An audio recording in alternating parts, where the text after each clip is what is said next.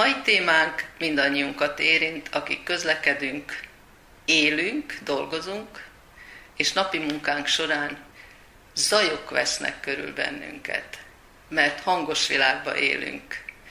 Mai beszélgető társammal éppen erről hangoskodunk majd.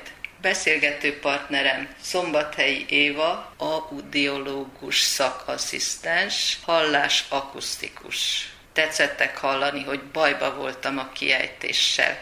Ki az az audiológus? Jó napot kívánok, én is köszöntöm a hallgatókat. Az audiológus tulajdonképpen hallásgondozó szakember, aki a hallásvizsgálatokat elvégzi, a hallás csökkenés mienségét, mennyiségét vizsgálja, és megoldást talál, ha tud. Ez a kérdés lényege. Halláskárosodás, hallásromlás. Mit jelent ez a két kifejezés? Ugyanarról beszélünk? Hát gyakorlatilag igen, ugye a halláscsökkenésnek nagyon sok oka lehet vele születetten is különböző betegségekkel kapcsolatosan akár az anyamékben kialakulhat, de tulajdonképpen, hogyha időskori halláscsökkenésről beszélünk, az az évek során kialakult hallóidegfáradást takaró halláscsökkenés, ami az az életkor előre haladtával alakulhat ki, és hát gyakorlatilag érint minden embert, hiszen ahogy öregszünk, romlik a látásunk, mozgásrendszerünk lelassul, ugyanígy a fülünk is érintett lesz, és bizony a hallásunk is romolhat. Ennek felderítésére érdemes felkeresni egy hallásgondozó szakembert, hallásközpontokat, ahol megállapítják, hogy nekünk milyen típusú halláscsökkenésünk van, egyáltalán van-e, és megpróbál megoldást találni a halláscsökkenésünkre. Nagyon félünk orvoshoz járni, vizsgálatokon részt venni. A halláskárosodásnál ez egy bonyolult vizsgálatot jelent? Nem, ez egy nagyon egyszerű, körülbelül 20-25 percet igénybe vévő vizsgálat. Lényegében egy fejhallgatón keresztül hangokat kell felismerni, meghallani, illetve hogyha halláscsökkenést mér az audiológus szakember, akkor további vizsgálatokra van szükség, ilyen például a beszédértés vizsgálat, mert ezt nagyon fontos elmondani, hogy a beszédértés mindig gyorsabban romlik, mint maga a hallás csökkenésünk. Azt egyébként is lassabban vesszük észre, a beszédértés csökkenést, azt mindig gyorsabban észrevesszük. Mit jelent az, hogy beszédértés csökkenés? Kezdetben zajos környezetben észrevesszük, hogy a halk, motyogó beszédű embert nehezebben értjük. Valamint a televíziózáskor esetleg hangosabban hallgatjuk a tévét, mint a család többi tagja, Ilyenkor, hogyha ezt tapasztaljuk, akkor már érdemes szakemberhez fordulni, hiszen ott már egy halláscsökkenés áll valószínűleg a háttérbe, amikor a beszédértés már ben már észrevesszük, hogy ott romlás van. Hogy lehet ezt a beszédértést vizsgálattal ellenőrizni? Magyar egytagú szavakat kell visszaismételni, meghallani fejhallgatón keresztül, ezeknek a hangerejét, a decibelt mi erősítjük, ennek megvan egy skálája, és hogyha valakinek nincsen halláscsökkenése, akkor valószínűleg nincsen beszédértési problémája sem, akkor ennek az audiogramnak a lefutása is egy jó értéket mutat. Abban az esetben viszont, hogyha van beszédértési zavar, ez egyértelműen látszik a beszéd audiogramon. Mit lehet látni a beszéd audiogramon? Normál esetben egy olyan 50-60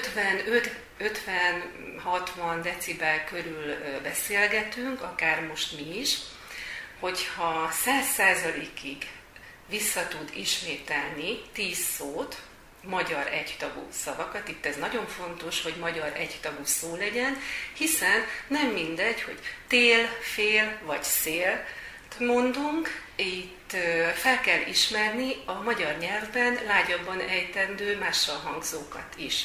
Hogyha tíz szóból tizet felismerünk, akkor az egy százszázalékos beszédértésnek mondható.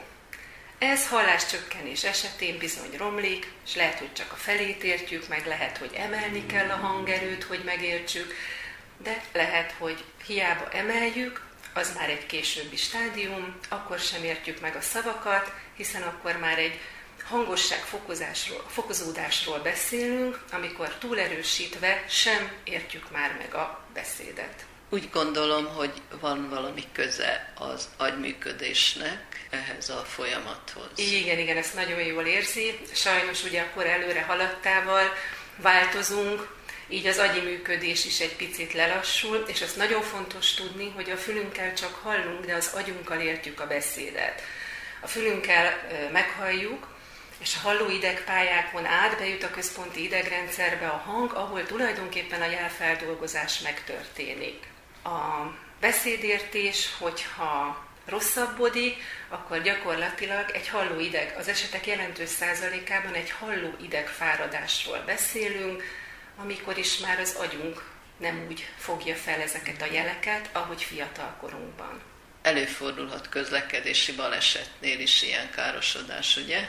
Bizony, hogyha a hallócsontoskák károsodnak, törnek, ez főleg fejsérülésnél van, ezért nagyon fontos az anamnézis felvétele. A vizsgálat előtt mindig felvesszük az anamnézist, megkérdezzük a jelentkezők állapotát, a betegségeiről, Többek között az egyik ilyen kérdés, hogy érte a fejét trauma, ütés, baleset.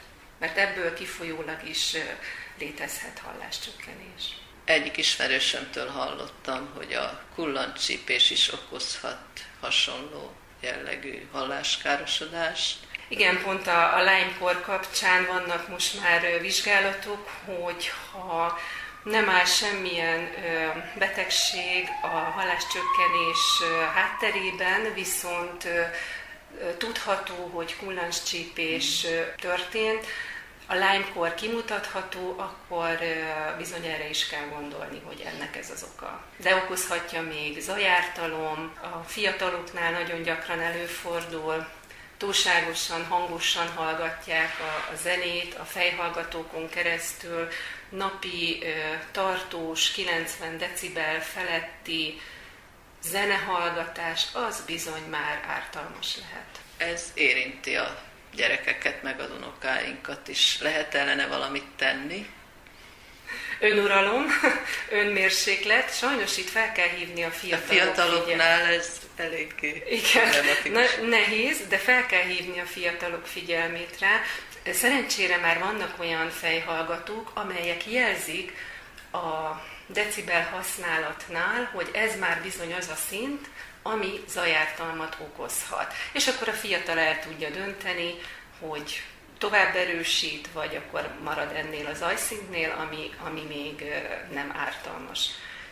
Kiderül, hogy halláskárosodása van az illetőnek. Mi a következő lépés? Mit ajánlanak? hogy lehet segíteni ezen?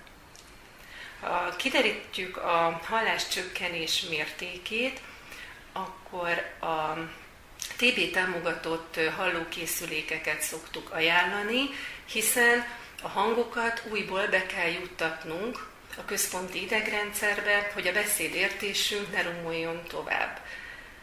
A hallókészülékeket szerencsére támogatja a TB, tehát tulajdonképpen egy hat éven belül egy támogatott hallókészülékhez tudunk jutni, amit próba előz meg, ezt nagyon fontos tudni, hogy a hallókészülékeket ki lehet próbálni, és hogyha a próbaidő alatt megfelelő a készülék, akkor TV támogatottan vényre felírva lehet megvásárolni. Ez olyasmi lehet, mint a szemüveg, csak egy kicsit kellemetlenebb, nem?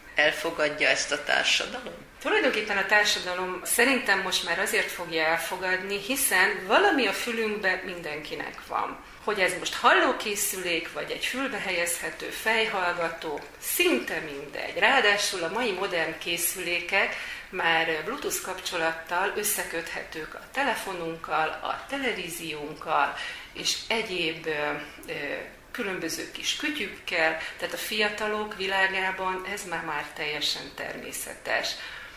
Az idősebb korosztály esetleg, ha szégyelli, akkor pedig tudunk mutatni egészen pici miniatűr készülékeket, amik szinte elbújnak a fül mögött, különösen aki olyan szerencsés, hogy még haja is van, egyáltalán nem látszik. Köszönöm a beszélgetést, Szombathelyi Évával beszélgettem, aki most már tudjuk audiológus.